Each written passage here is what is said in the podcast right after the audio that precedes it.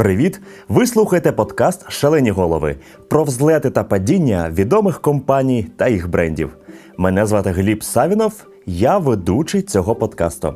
Що ж, хочу розпочати із вдячності усім тим, хто послухав перший випуск, тому що ви дуже сильно надихаєте.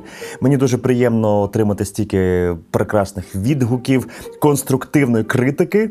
Я над цим буду далі працювати. Um, і саме сьогоднішній випуск я хочу присвятити компанії, яка м, продукти якої хочуть майже всі діти світу. Не те, що діти, дорослі. Навіть мені вже тридцять один рік, і я все одно хочу якийсь собі дуже неймовірний набір. Напевно, що навіть пов'язаний з... з...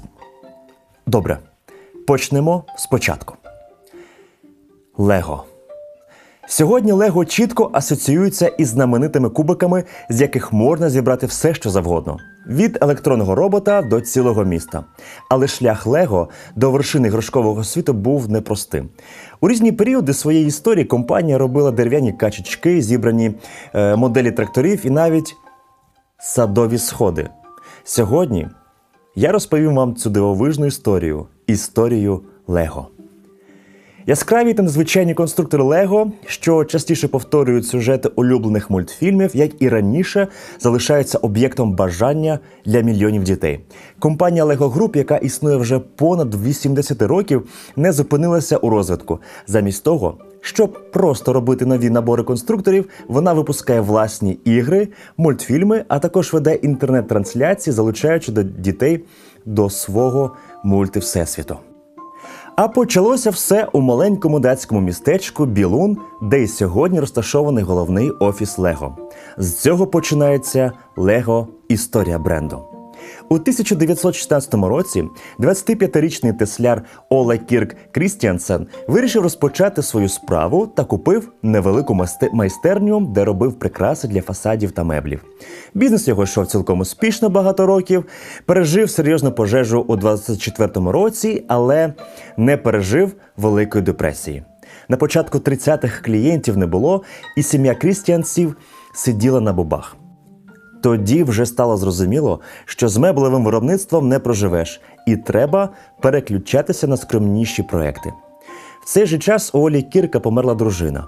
Майстерня Крістіансена почала робити іграшки, виробництво дерев'яних свинок, качечок, машинки, будиночки. Недорогі та прості, вони добре продавалися, тим більше витрати були більше, ніж скромні. Спочатку разом з Оле Кірком працювали лише три його старші сини – Йоханнес, Карл Георг та Готфрід, якому ледве виповнилося дванадцять років.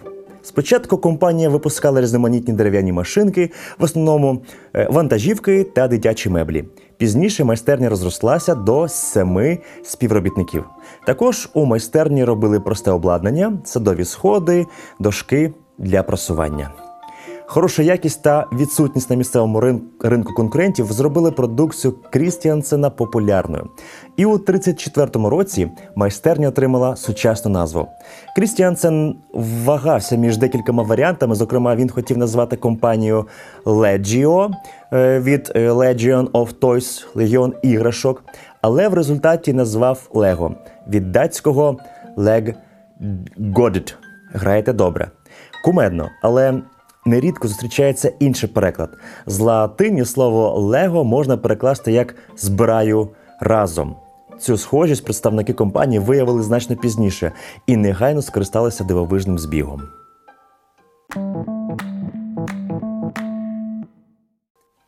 До тисяча дев'ятсот тридцять шостого року компанія стала виробляти вже близько сорок два видів іграшок. Причому підприємець мав можливість встановлювати високі ціни, не втрачаючи покупців. Старший син Готфрід поєднував роботу в компанії батька з навчанням. І з цього приводу є відома історія. Якось Готфрід розповів Олі Кірку, що при виробництві однієї з іграшок зекономив на лаку. Він чекав похвалу, але натомість зустрів несхвалення. Крістіансен-старший не любив погано виконувати роботу. Він змусив сина всю ніч покривати лаком іграшки, на яких той заощадив. Готфрід запам'ятав цей урок до кінця життя. Його девізом стала репліка, яку тоді сказав батько: «Найкраще не буває надто добрим». Надалі Готрід стане справжньою опорою підприємця, а його ідеї – однією з рушійних сил розвитку бренду. Оле Кірк бачив у сина потенціал і мріяв, щоб той здобув гідну освіту і лише тоді почав повноцінно працювати у компанії. Проте все склалося інакше. У тисяча дев'ятсот сороковому році Данію окупувала Німеччина. І Готфріду залишилося невеликий вибір навчальних закладів. Вчитися в Німеччині він не побажав, тож змушений був повернутися на фабрику. тисяча дев'ятсот сорок другий рік виявився для Лего складним. Єдина фабрика компанії постраждала від пожежі. Підприємець все ж таки вирішив не здаватися і почав відновлювати підприємство. У результаті він навіть збільшив його розміри, відмовившись від усього асортименту, крім виробництва іграшок. На новій фабриці було зайнято вже сорок осіб, а у сорок шостому році вона почала випускати знайомі нам тепер набори дитячих кубиків із малюнками та літерами. Після Другої світової війни у Великобританії компанія іграшок Kid Craft, що заснував Хіларі Пейдж, розробив і виробив самоблоковану будівельну цеглу. Це були зменшені вдосконалені версії блокуючого будівельного куба. Пізніше він отримав ще кілька патентів на кубики різних розмірів та будь-яких інших типів. Компанія Kid Craft була одним з перших виробників пластмасових іграшок у Європі.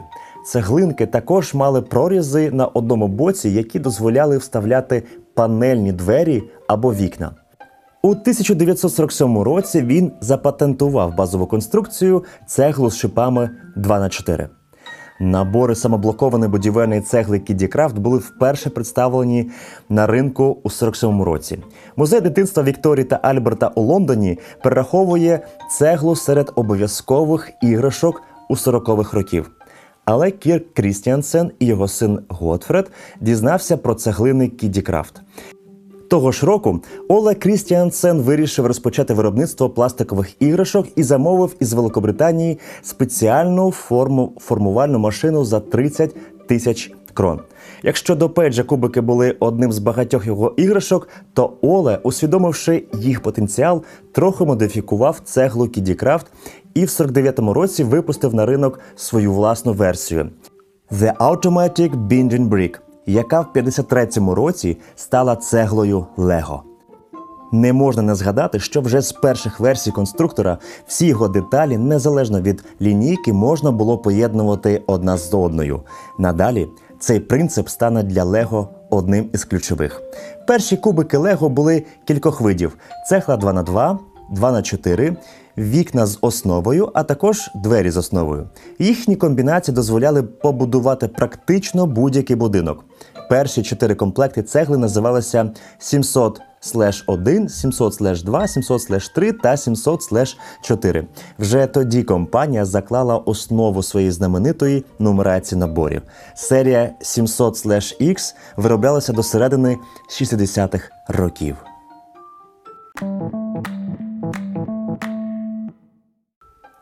До початку п'ятдесятих років у Лего вже було п'ятдесят робітників. Компанія виробляла понад двісті видів іграшок як із пластмаси, так і з дерева, а річний виторг досяг півмільйона крон. Більшість продукції поширювалася тільки на датському ринку, і Крістіансени замислилися про подальший розвиток. У п'ятдесят першому році Оле Кірк опинився в лікарні з інсультом, після якого йому не вдалося повністю відновитися. У цей час вийшов перший фільм про продукцію Лего.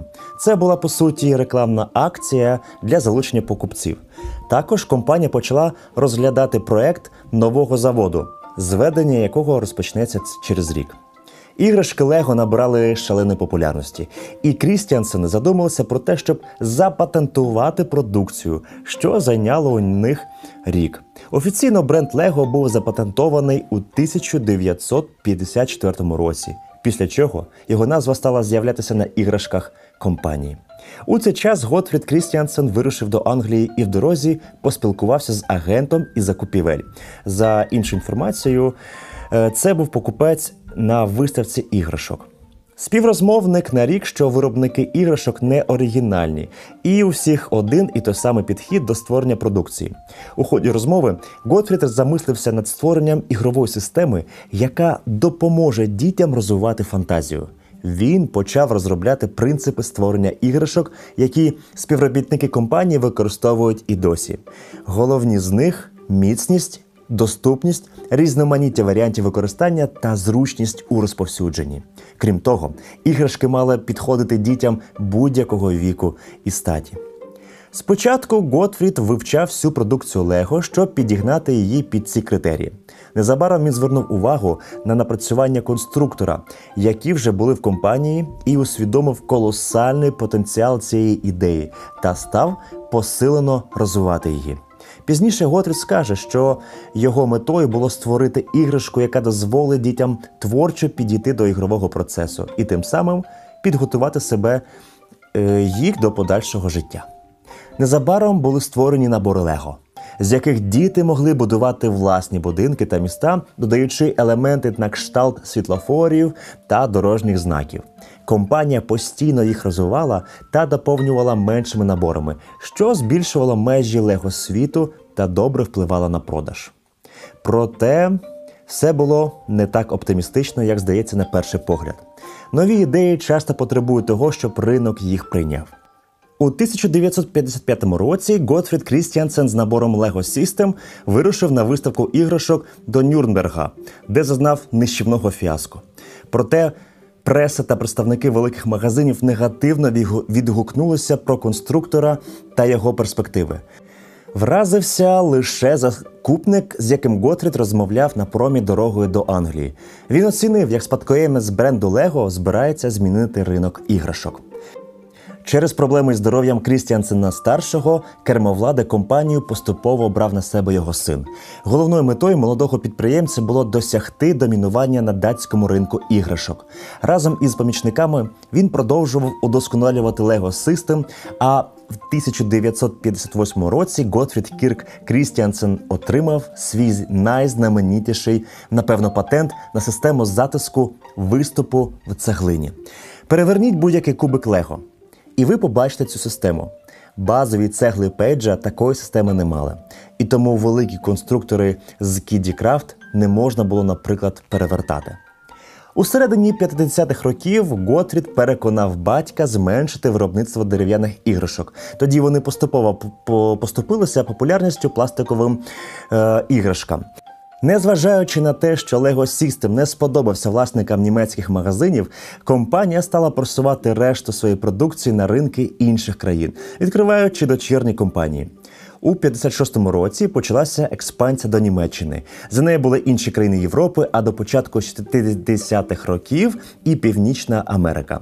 У п'ятдесят сьомому році Lego System почав офіційно продаватися в Данії та Німеччини і справив на ринку справжній фурор. Незабаром з'явилася покращена версія конструктора, що подвоїло виторг. Це був справжній успіх та нове слово в індустрії іграшок.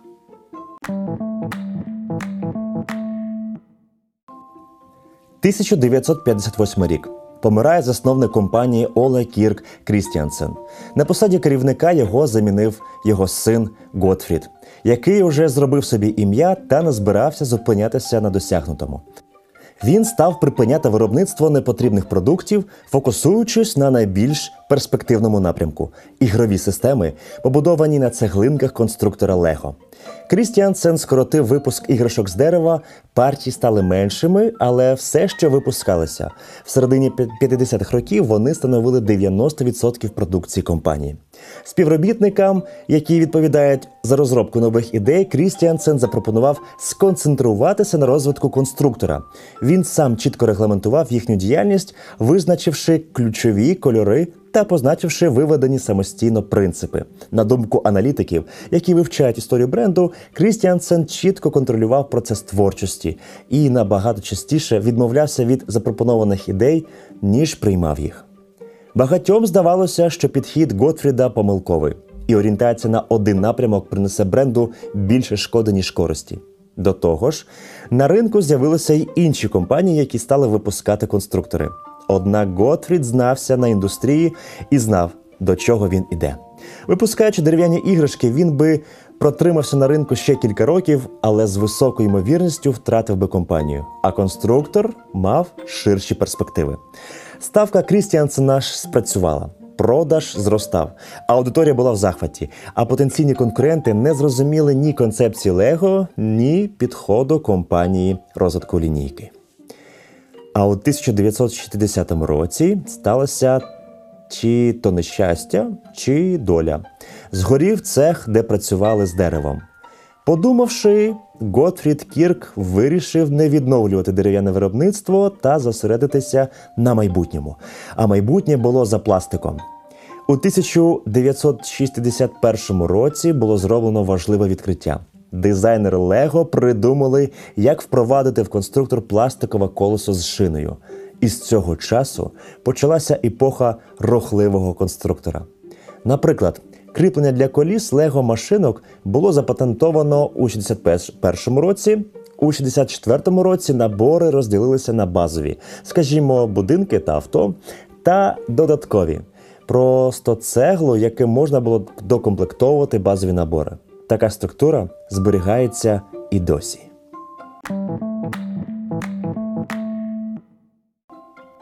У цей час розпочалася інтенсивна експансія навіть до Канади. Компанія не стала використовувати перевірений метод із створенням дочірних підприємств і натомість продала ліцензію компанії Samsonite з досвідом роботи в цій галузі. Було відкрито три заводи та опрацьовано систему продажів. Незважаючи на продаж близько п'яти мільйонів наборів на рік, компанія не змогла досягти таких же успіхів, як Lego у Європі. А в сімдесят третьому році, за іншою версією це був вісімдесят шостий рік, взагалі вийшла з бізнесу. До речі, цікавий факт. В Білунні не було аеропорту, і компанія Lego побудувала його власним коштом, тому що мала в тому числі вантажний літак для прямих поставок іграшок і потребувала можливості зльоту прямо від воріт фабрики.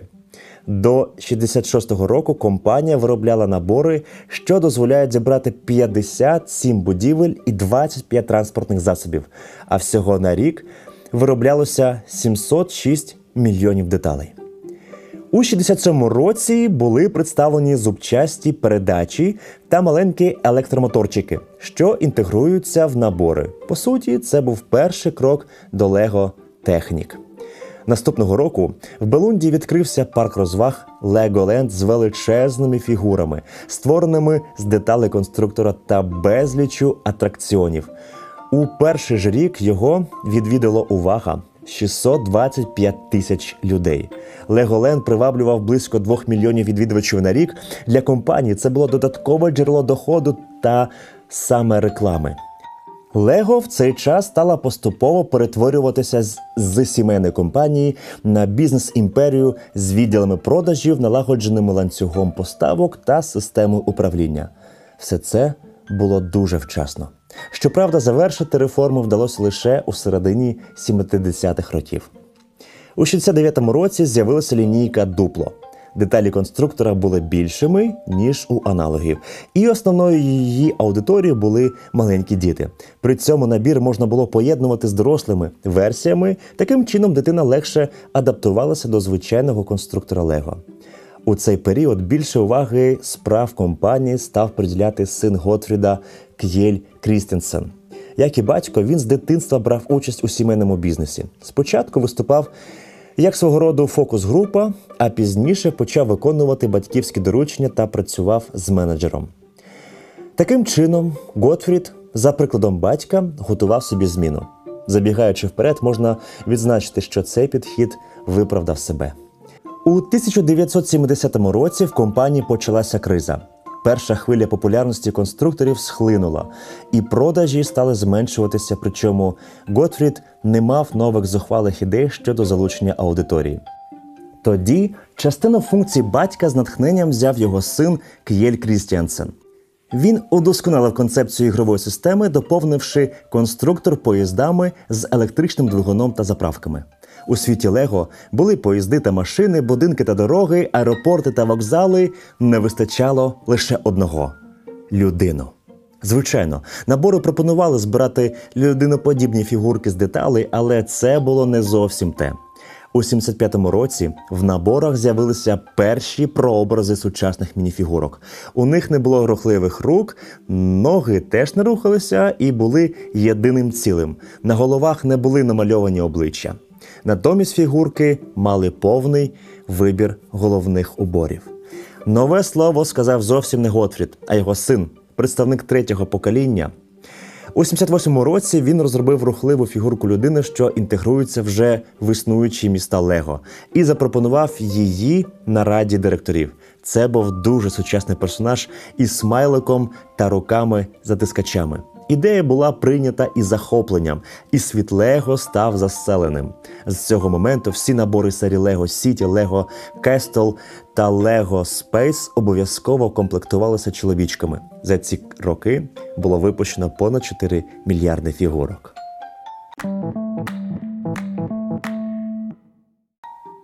У тисяча дев'ятсот сімдесят дев'ятому році К'єль Крістіансен обійняв посаду генерального директора компанії. Насамперед, він реорганізував лінійку конструкторів. Частину наборів відвели окремі бренди. Дупло отримало власні серії, куди увійшли персонажі казок та мультфільмів та різноманітних чарівні елементи. Введені Крістіансеном зміни дозволили Лего вийти з кризи та знову демонструвати стабільне зростання продажів. Біографи сім'ї називають цей період ударною п'ятнадцятирічкою. Початок вісімдесятих яскраво продемонстрував потенціал зростання компанії. Витор зростав у середньому на десять відсотків на рік. Більшість нових наборів швидко розкуповували, що дозволяло впроваджувати в лінійки нові елементи. Були невдачі. Наприклад, не отримав відгук аудиторії набір «Скала». Створений спеціально для дівчаток, і вже через два роки після випуску його зняли з продажу. Головною проблемою компанії в цей час стали наслідувачі. Минув термін патенту на технології кубиків Лего, і на ринок ринув цілий потік подібних конструкторів. Деякі наслідувачі навіть робили схожі логотипи або обігрували у своїх наборах назву Лего. Керівництво компанії розбиралося з конкурентами в суді, але в цей час це сильно не допомагало. У вісімдесят четвертому році на ринок вийшли такі гіганти, як Tico Toys та Mega Bloks. Замість того, щоб сліпо копіювати технологію Лего, вони грамотно впроваджували її у власні конструктори. Коли Lego Group подала на Tico Toys до суду, перемогти їй не вдалося. Більше того, компанія добилася зворотнього ефекту. Відповідач добре прорекламував себе і отримав близько десять відсотків ринку США. Проблемою була ще й вартість наборів. Лего позиціонувала себе як відомий бренд, і поки не було суперників, могла собі дозволити утримувати високі ціни. Tico Toys ціни знизила, що змусило Крістіансена зробити те саме. У вісімдесят дев'ятому році було випущено новий тематичний набір «Лего Пірати». Щоб створити правдоподібні образи піратів, компанія вперше випустила фігурки без усмішок на обличчях. Надалі такий підхід стане важливою частиною персоналізації нових лінійок Лего. До речі, у піратів з'явилися й інші змінні елементи тіл, зокрема гаки замість рук і дерев'яні ноги. На початку дев'яностих компанія, як і раніше, демонструвала рекордні показники у галузі та швидкими темпами інтегрувалася в ринки інших країн, особливо в Латинську Америку. Але хвиля успіху вплинула на компанію негативно. На думку К'єля, керівники Лего, захопившись популярністю бренду, недооцінили розвиток технологій і надто пізно відреагували на зміни. Розмір компанії також не сприяв швидкій адаптації до змін на ринку. За чотири наступні роки компанія створила понад двадцять п'ять нових лінійок, але вийти з кризи не змогла. Вагома частина цих наборів зазнала поразки та була знята з виробництва. На якийсь час ситуацію виправив договір із LucasArts на створення тематичних наборів «Зоряні війни». Студії Джорджа Лукаса було складно домовитися з Лего. Виробник рідко співпрацював з іншими компаніями, воліючи створювати власні всесвіти. Також топ-менеджер Лего бентежило слово «війни» у назві франшизи. Найбільше Оле Кір Крістіансен ненавидів війну, і випуск лінійки з такою назвою багатьом видавався зрадою ідеалів бренду. Щоб переконати керівництво, Пітер Ейо, який запропонував угоду, провів опитування серед батьків США та Німеччини. З'ясувалося, що потенційним споживачам ідея подобається. Остаточне рішення ухвалив К'єль Крістіансен. Він любив знамениту кіносагу і погодився на співпрацю. Вигода з цієї угоди стане очевидно після виходу фільму «Прихована загроза», коли прибуток від продажів тематичних наборів «Зоряної війни» складе шосту частину річного доходу гіганта.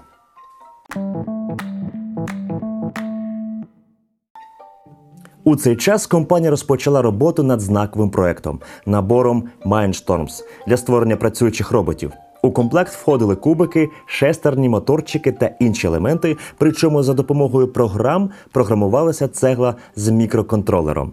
Лінійка не стала популярною відразу після запуску через високу ціну. Крім того, набір зацікавив дорослу аудиторію. Один американський студент зламав програмне забезпечення набору і виклав його в інтернет. Це дозволило любителям Mindstorms розробити власну платформу для управління роботом і тим самим відвести частину аудиторії у LEGO. Замість того, щоб подавати судові позови, компанія дозволила злом і стала покращувати платформу. Частина нових розробок була розміщена на сайті безкоштовно. Це принесло Mindstorms армію дорослих шанувальників і привезло до появи тематичних конференцій та турнірів з робототехніки. На цьому зміни не закінчилися. Керівництво компанії відкрило нові парки LEGOLAND. На їхніх територіях з'явилися нові фірмові магазини, які пізніше інтегрувалися ще й у торгові центри в різних містах світу. Плаугман заявив, що в компанії має з'явитися культ інновацій, яка постійно підштовхувала б її до нового прогресу. Виторг бренду знову почав зростати. У дві тисячі другому році з'явилася заява, що LEGO планує заробити близько ста п'ятдесяти мільйонів і тим самим побити свій рекорд річного доходу. Однак до початку наступного року стало зрозуміло, що назрівають проблеми. У найбільших роздрібних мережах на зразок Walmart все більше продукції LEGO залишалося нерозпроданою. Те саме відбувалося і у фірмових магазинах бренду. Щоб розібратися в причинах кризи, керівники компанії звернулися до нещодавно найнятого директора із стратегічного розвитку – Йоргена Кнутсторпа. Доповідь Кнутсторпа, який отримав завдання вивчити стан справ, вразила раду директорів. Він повідомив, що жодна з інновацій не приносить компанії прибуток. Більша частина з них не доведена до кінця, а з усіх нових наборів більшість лише ледве окупає себе. Продукція накопичувалася через поділ сфер впливу керівників регіональних напрямів та відсутність налагодженого зв'язку між ними. Доповідь завершилася висновком, що система управління неефективна і незабаром на компанію чекає нова хвиля кризи, яка може призвести до банкрутства. Рада директорів відреагувала на таку оцінку вкрай негативно, і багато хто вважав, що мають справу з дилетантом, і почали критикувати доповідача. Керівникам знадобилася оцінка ще одного фахівця, і незабаром вони запросили на посаду фінансового директора Еспера Овесена, який мав репутацію справжнього професіонала.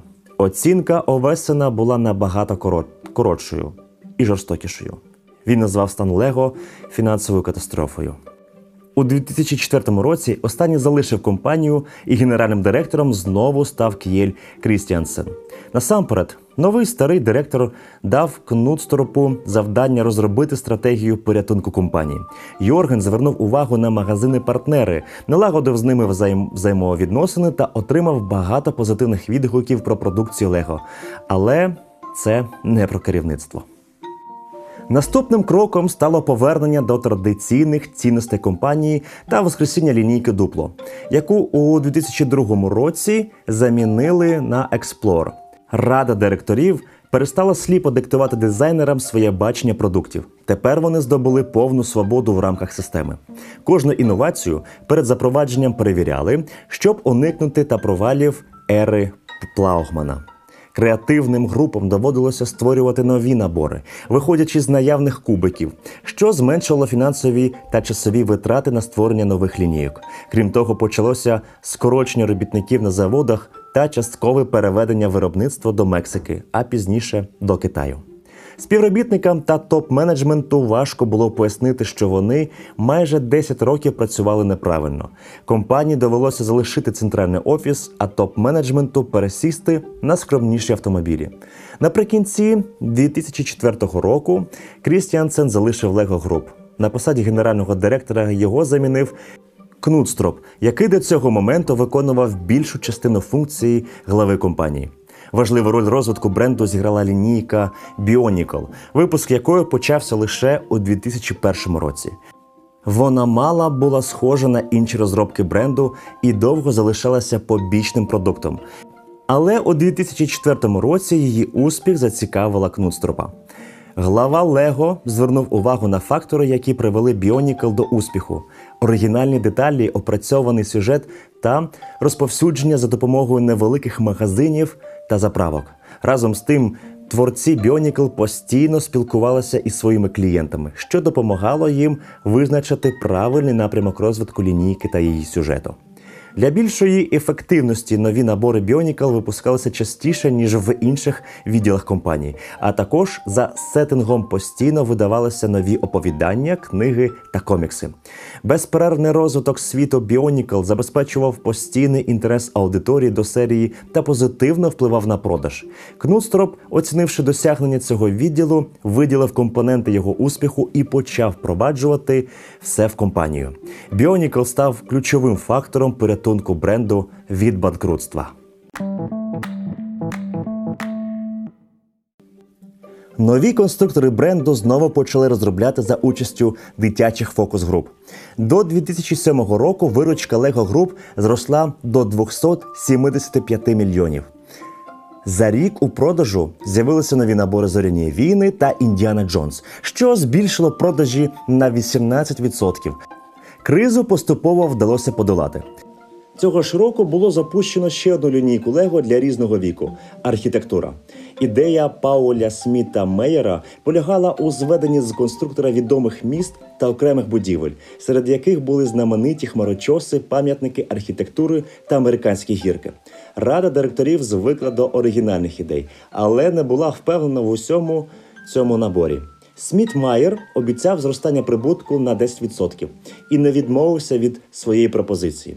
Щоб довести спроможність набору, йому довелося вдатися до допомоги фокус-груп, наскільки можна здешевити продукт і запустити пробний продаж. Тільки після всього цього стартували офіційні продажі, які у дві тисячі дванадцятому році принесли компанії мільярд датських крон, що приблизно сто п'ятдесят мільйонів доларів. Одночасно з архітектурою розроблялася лінійка для хлопчиків віком від п'яти до дев'яти років під назвою Lego Ninjago. Ніндзяго, правильно? Ніби так.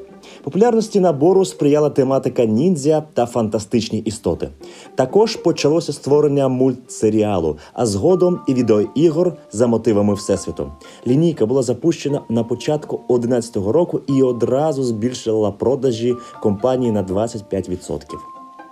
Тоді ж компанія зіткнулася з проблемами в іншому своєму великому проєкті – будівельний ем ем о-грі Lego Universe, яку почали створювати ще наприкінці двохтисячних. Співробітники Lego та NetDevil, які розробляли гру, довго обговорювали концепцію, яка у процесі створення кілька разів змінилася. Відгуки після запуску у дві тисячі десятому році виявилися неоднозначними. Критики називали гру недопрацьованою і слабкою, але занепастили юніверс не вони. Головною проблемою була ціна – сорок доларів за гру і десять доларів як місячну плату. Аудиторію Lego Universe становило близько сорок тисяч людей, і наприкінці дві тисячі дванадцятого року гру було закрито. Однією з причин провалу деякі введення називають надмірні витрати на цензуру. NetDevil досі критикує Lego. Представники датської компанії нібито самі знали, якою має бути гра, але й не дали вирішити це питання без їхньої участі. Невдача не надто пошкодила компанії. У дві тисячі тринадцятому році чистий прибуток Lego досяг позначки в один мільярд доларів. Варто зазначити, що ігри, у розробці яких Lego Group не брала безпосередньої участі, займаючись лише просуванням та фінансуванням, були успішними. Лего Бетмен навіть отримала звання найкращої дитячої гри за версією Children Bafta. У дві тисячі чотирнадцятому році турецька громада звинуватила Лего Груп у релігійній нетерпимості через дизайн замку Джабахата з набору «Зоряні війни». Представникам громади він здавався схожим на відомі мечеті. Самого Джабу вони називали терористом, вважаючи таку паралель образливою. Компанія не вибачилася, повідомивши, що дизайнери просто повторили декорації фільму. Наступного року, дві тисячі чотирнадцятого, Лего почала активно рекламовувати свої набори за допомогою повнометражних мультфільмів. Цей метод набув популярності і викликав кілька пародій, у тому числі в мультсеріал, в мультсеріалі «Сімпсони». Компанія продовжила випускати набори, на тому числі популярні «Сіті» та «Ніндзяго», а також перезапустила серію «Біонікл». Чистий прибуток цього року досяг сім цілих одна мільярд данських крон, що майже один мільярд доларів. Історія Лего – яскравий приклад розвитку успішної компанії, яка зуміла вчасно знайти свою нішу. З моменту переходу до виробництва виключно конструкторів компанія залишалася один, ін, одним із лідерів цього напряму, демонструючи стабільніше зростання та розвиток. Звичайно, я розповів далеко не про всі щаблі історії Лего. Все колись було вперше. І будь-який з елементів, що використовуються в сучасних конструкторах, хтось винайшов, хтось удосконалив, хтось видозмінив. Сьогодні у всесвіті Лего десятки світів, сотні наборів, тисячі персонажів. До іграшок додалася успішна серія кінофільмів, по суті, лялькова анімація. Зокрема, чудово пройшов у прокаті нещодавний Лего-фільм «Бетмен». Добрий і дотепний водночас. Щосекунди у світі продається сім комплектів Лего. Данські набори побували у космосі. У дві тисячі одинадцятому році астронавти захопили тринадцять комплектів на ем ка ес. Історія триває. З'являються нові серії, набори, персонажі. До скорої зустрічі!